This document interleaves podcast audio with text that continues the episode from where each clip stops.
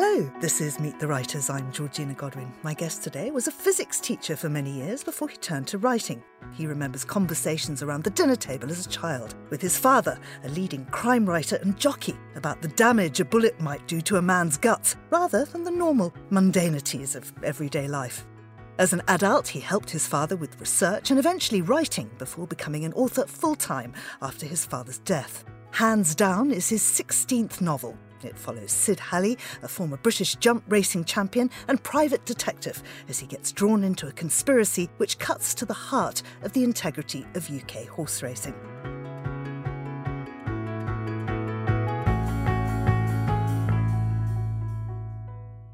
I am beyond excited to do this interview. I have interviewed Booker winners, Pulitzer winners, even a Nobel Prize winner. I've never been happier than to have Felix Francis in the studio. Welcome to Meet the Writers. Oh, thank you, Georgina. It's lovely to be here, especially listening to what you just said then. It was lovely. Thank you. Well, the thing is, as a as a horse obsessed child who also loved reading, your father's work was just absolutely everything I needed. It was just. A... Well, I grew up with it. Uh, I mean, the first book was published when I was eight years old.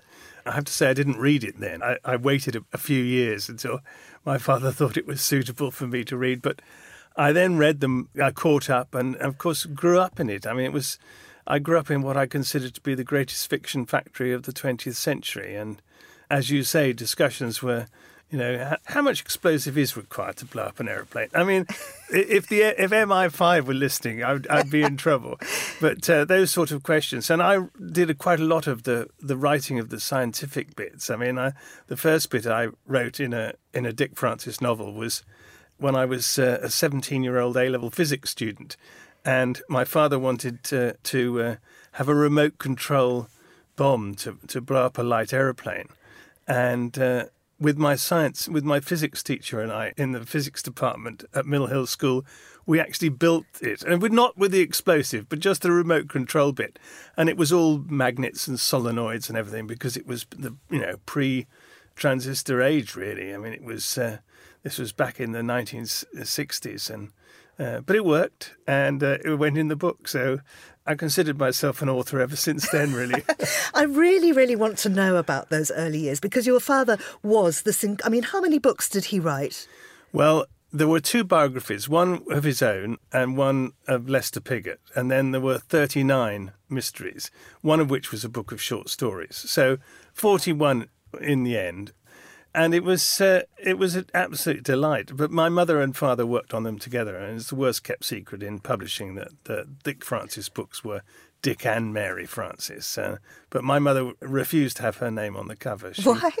Well, she said that the Dick Francis was a name. I mean, my father took to writing after the incident of Devon Loch, which collapsed in the 1956 Grand National, an incident which thrust the the name Dick Francis from the back pages to the front pages of the of the newspapers. Tell us what happened there. Well, he was riding a horse that belonged to uh, Her Majesty Queen Elizabeth, the Queen Mother, and the Grand National is four and a half miles, and they'd done all but the last forty yards, and the horse.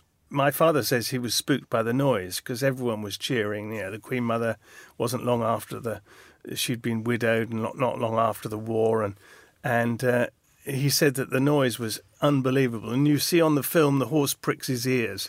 And at that point, just he's frightened by the noise and everything stops and down he goes on his belly and slides along. I mean, how dad didn't come off him, I don't know. But I mean, he stood up again, but by that stage he'd been passed and his muscles were all pulled. So it was the most uh, dramatic loss. I mean, uh, to do a Devon Loch has gone into the vernacular now, you know, to snatch defeat from the jaws of victory. And uh, that is really why he started writing, because his agent at the time, a man called John Johnson, uh, was Celia Johnson's brother, and he said to uh, my father, uh, Have you thought of writing an autobiography? I mean, nowadays all sportsmen write autobiographies, but in, the, in those days it was rare. And he said this Devon Loch incident is a wonderful peg to hang a, uh, your life story on. So Dad set about writing it, and um, it came out. I mean, racing is called the sport of kings, but because he'd ridden for the Queen and the Queen Mother, he got permission from the Queen Mother to call it the sport of queens. I mean, as my father says, perhaps you wouldn't call it that these days, but it came out in 1957, the year after the Devon Loch incident, and Dad had retired from racing because he had a very bad fall and ruptured his spleen and and broke his wrist badly, so he had to stop race riding. And then John Junor, who was the uh, editor of the Sunday Express, heard about this that the book was being written, so he thought Dad must be able to put a few words together. So he offered him a job as a racing correspondent for the Sunday Express. I mean, nowadays all newspaper sports writers are ex-sportsmen, but in those days, you know, sportsmen and journalists were very separate. You were one of us or one of them. Mm. And my father went from being one of us to one of them in, in the changing room, you know, into the into the press box. And uh, but he went on doing that for 17 years, never missed a deadline. I mean, John Junor had Danny Blanchflower writing about football and, and Denis Compton writing about cricket and Dick Francis writing about racing.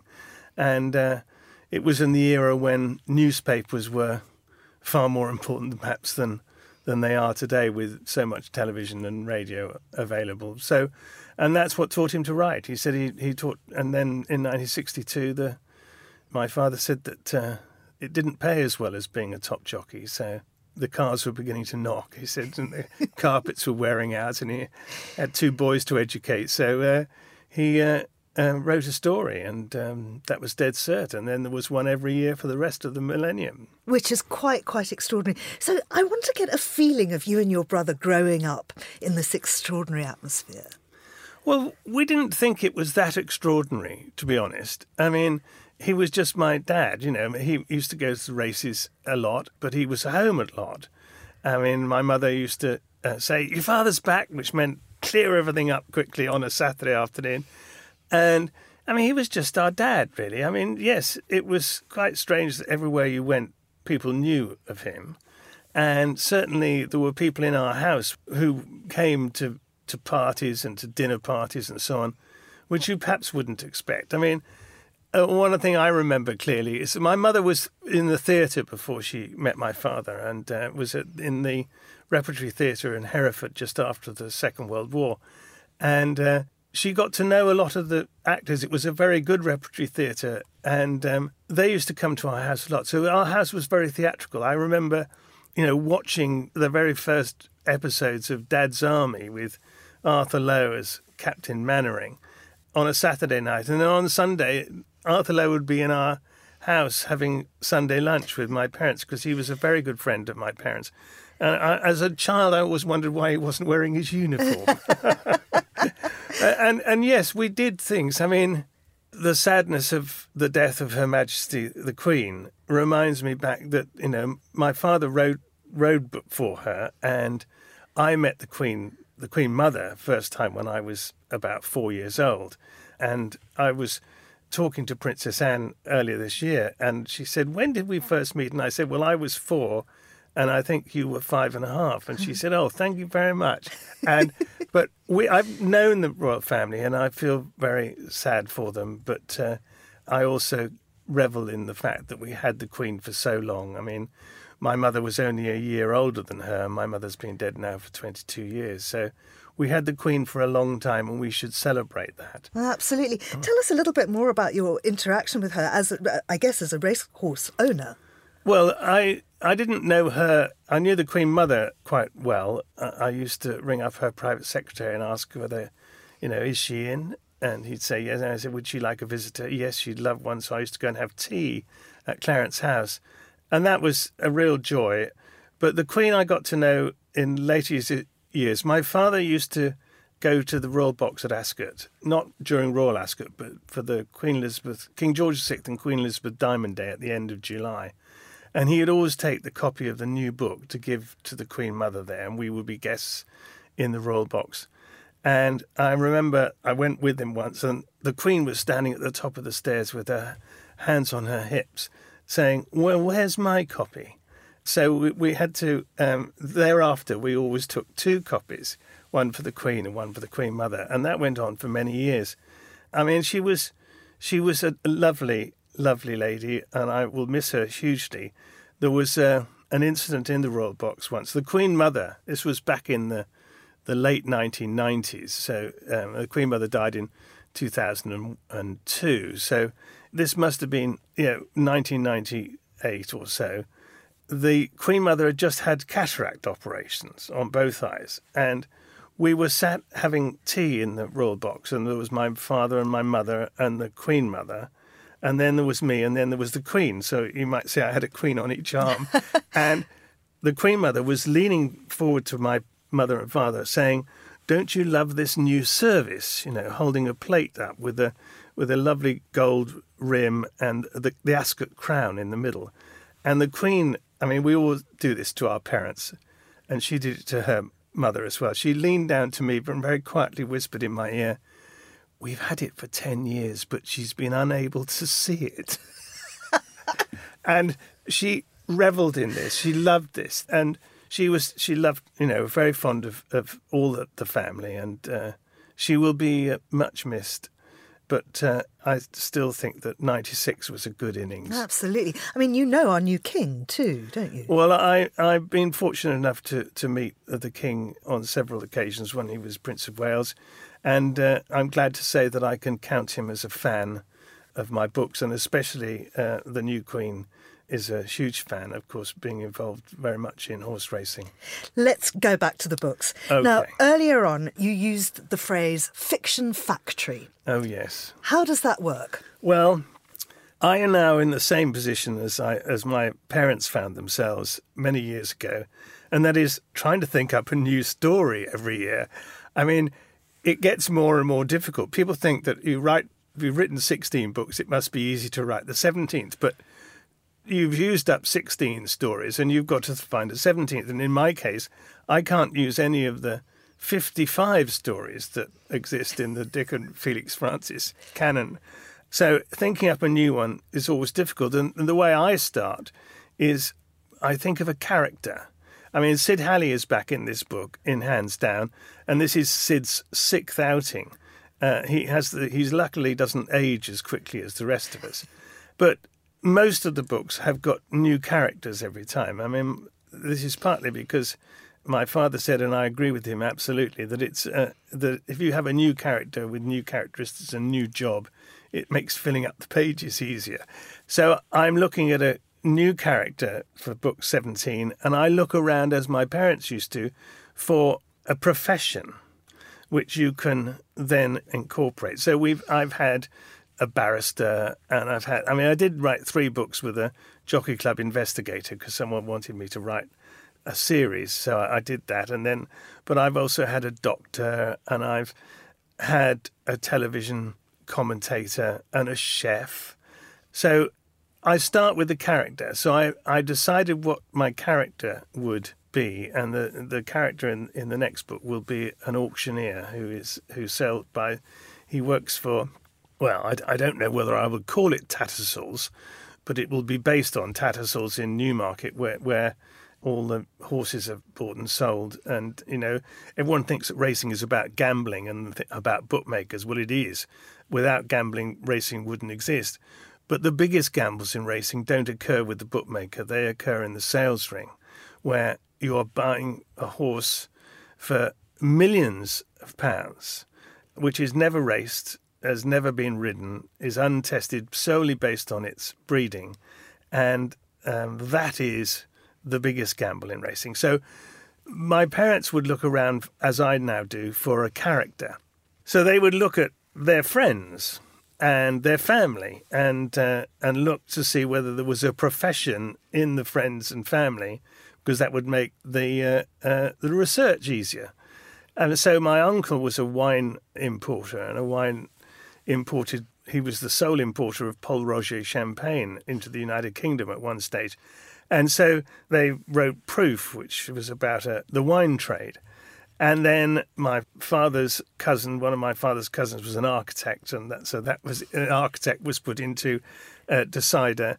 And then my brother has owned and run Lambourn Racehorse Transport for the last 30 years, even though he's just retiring now so there was a horse there was a book called driving force which was about racehorse transport. And there were books about uh, flying. I mean, Rat Race was flying, and also Flying Finish was about flying. And my mother learnt to fly for that. and there was a book called Reflex, which was about uh, uh, photography and so on. And my mother took up photography in order to do the research for it. They looked around the friends and family to see interesting occupations, and this this was the start of developing a story. And uh, the research was the best fun, and most of the research, a lot of the research was done through friends and family, and I continue to do it. I don't have a, an auctioneer in the family, but I, I have a lawyer, so that was I've used a lawyer in the past, and and I have a very good friend who's a chef who I worked with many, many, many years ago. It's Raymond Blanc, and, and uh, my culinary claim to fame is that I was once his boss, uh, but that was, uh, you know, that was goodness knows nearly fifty years ago.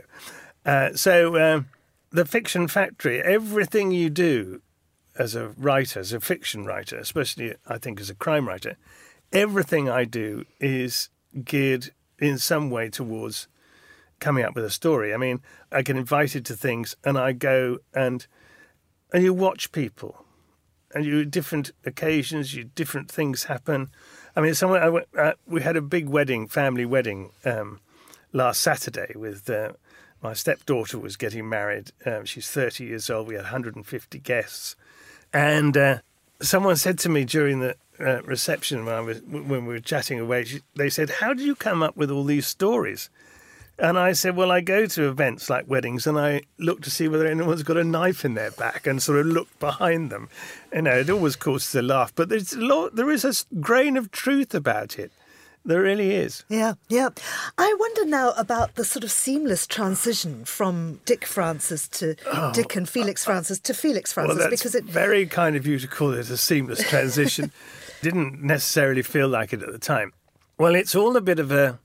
I've told the story many times, so if uh, if you've heard it before, I, I apologise. But it was uh, it was all a bit of an accident. I mean, I was a physics teacher, as you said, and I did that for 17 years, but I retired from teaching physics when I was uh, 37 or 30, 38 because I went to uh, look after my father's affairs. I became his manager.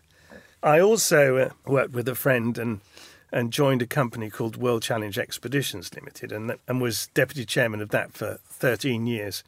And we, we grew the company from a, a two man company to a company that in the end we sold to uh, TUI, the uh, the travel company.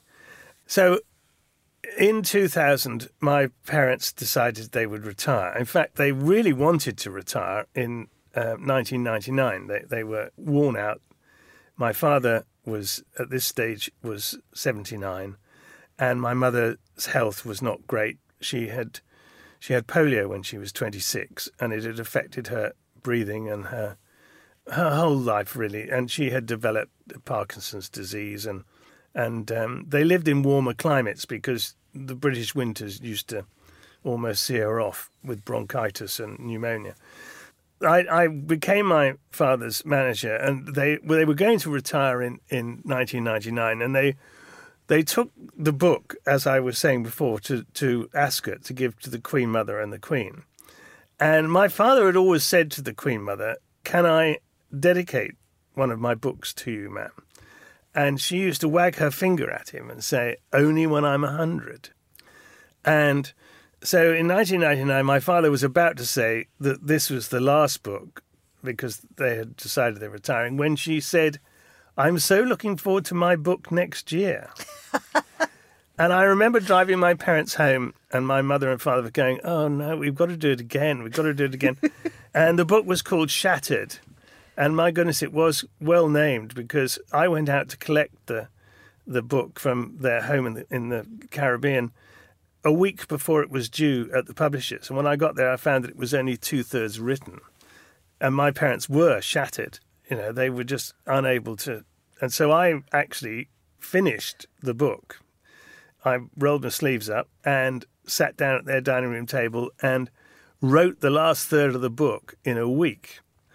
Fortunately, no one seemed to notice at the time, and actually everyone was very happy with it. But I spent a lot of time talking to my mother and father as I was doing it. And then, when the book was published in the beginning of September, my parents announced that they were retiring, that this was the last book. Uh, and we had a lot of fun giving it to the Queen Mother, you know, dedicated to her on her when, and it was handed over to her four days before her hundredth birthday, and and I was there, and and she signed a copy for me, which is which is very much treasured item. Anyway, my mother's long and happy retirement lasted three weeks, and she succumbed from a heart attack. So uh, it was a book. It was one book too many. Um, anyway, that and my father was now eighty, and he confirmed that that was the that was the end of the Dick Francis. There were no more going to be no more books, and everyone thought, well, that's that. Anyway, five years later, in 2005, um, my father's agent asked me to lunch. Nothing unusual in that. We did it quite often to discuss various things. And he said over lunch, he said, Felix, we've got a problem. All your father's books are going to go out of print. It's not that the stories aren't good enough, it's just there hasn't been a new one for five years. Everyone is forgetting. There are 70,000 books published in this country every year, and the bookshops haven't got room for the new ones, yet alone for the old ones. And also the, the, the buyers who buy for Waterstones, in other words, the corporate people, they're all straight out of university. They're 24 years old. They don't remember the Dick Francis books, and and they're not selling, and they're all going to go out of print. And I thought, well, that is a problem because I'd quite hoped that they would not only give my father a pension for the rest of his life, but they'd also give me one too, and it was clearly not going to happen. So the agent said, but what we need is a new hardback. And I said, well, you know, don't be crazy. You know, mum's been dead five years. My father's 85, and God bless him, he, he could hardly remember what he had for breakfast, yet alone enough to write a book, because you need a good memory to know what you've written. And he said, No, what I'm actually asking is your permission to ask an existing established crime writer to write a Dick Francis novel by whoever just to stimulate the backlist. Well, I must have had a few glasses of red wine by then because I said, Well, I wrote the last bit of Shattered. Before you ask anyone else, I'd like to have a go. And, and to his eternal credit, the agent didn't roll his eyes and, and, or laugh. He simply said, I'll give you two months to write two chapters. And I went home and wrote the two chapters. They were long chapters. They ended up being four chapters. And, and then we had another lunch. And the agent openly admits that he thought that he'd get my permission to ask who he wanted. But when we had the lunch, he'd read the chapters and he said, Well, there's two things you've got to do. One, you better get on and finish it. And secondly, you better go and talk to your father, which was a lot more difficult than the first one. And uh, I went to dad and I said, We need a new book. No, he said, I'm retired. I said, Look, uh, we could make it a Sid Halley book. It could be about race fixing, which was very much in in vogue because uh, Kieren Fallon was about to go on trial at the Old Bailey, and I said, "I, I will. Um, I've written two chapters of it." So he read them. and He got very excited.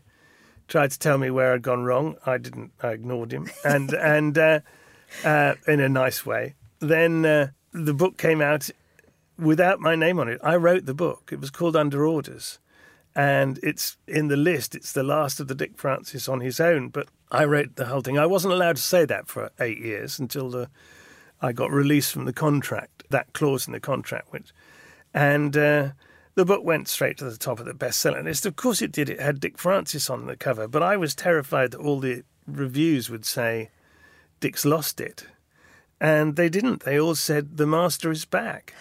And the publisher said, Right, we want another one. And I set about writing Dead Heat. And then the American publishers took fright. They were afraid of being sued for passing off so the book came out with Dick Francis in big letters on it, but underneath in the smallest font they could find, and Felix Francis. but I wrote all of them. I mean, I wrote that. I mean, there were four came out with joint names. The last of those, Crossfire, Dad didn't even read it. I mean, he he died when it was only half written, but it still came out with his name on, and and I'm very grateful to. I mean, he was very enthusiastic on the whole project, and and I was grateful that he lived long enough for me to be established so that after that I could have my name on. I mean, the book, as you see, and we're looking at a copy of it now, it still has a Dick Francis novel on it. That's my choice. Dick Francis feels as much a part of me, of these books, as I feel part of all the others. It's a brand. And, well, I must have done something right because two years later, Penguin Books re jacketed, reset, and republished all the backlist and they're still in print. So something's working. This particular book is an absolute page turner. I, am longing actually to kick you out so I can get back to reading it. Well, I'm in no. hurry. I, have got no, nothing to go to, so I'm in no hurry. Felix, thank you so much for, for talking to us. Hands down is just fabulous, as, as fabulous as anything your father wrote, your mother helped with. The Fiction Factory is running at full tilt, and I'm so pleased. Oh, Georgina, thank you so much. Hands Down, a Dick Francis novel by Felix Francis, is published by Simon and Schuster, and you've been listening to Meet the Writers. Thanks to the production team of Nora Hull and Lillian Fawcett, and you can download this show and previous episodes from our website or app from SoundCloud, Mixcloud, or iTunes. I'm Georgina Godwin. Thank you for listening.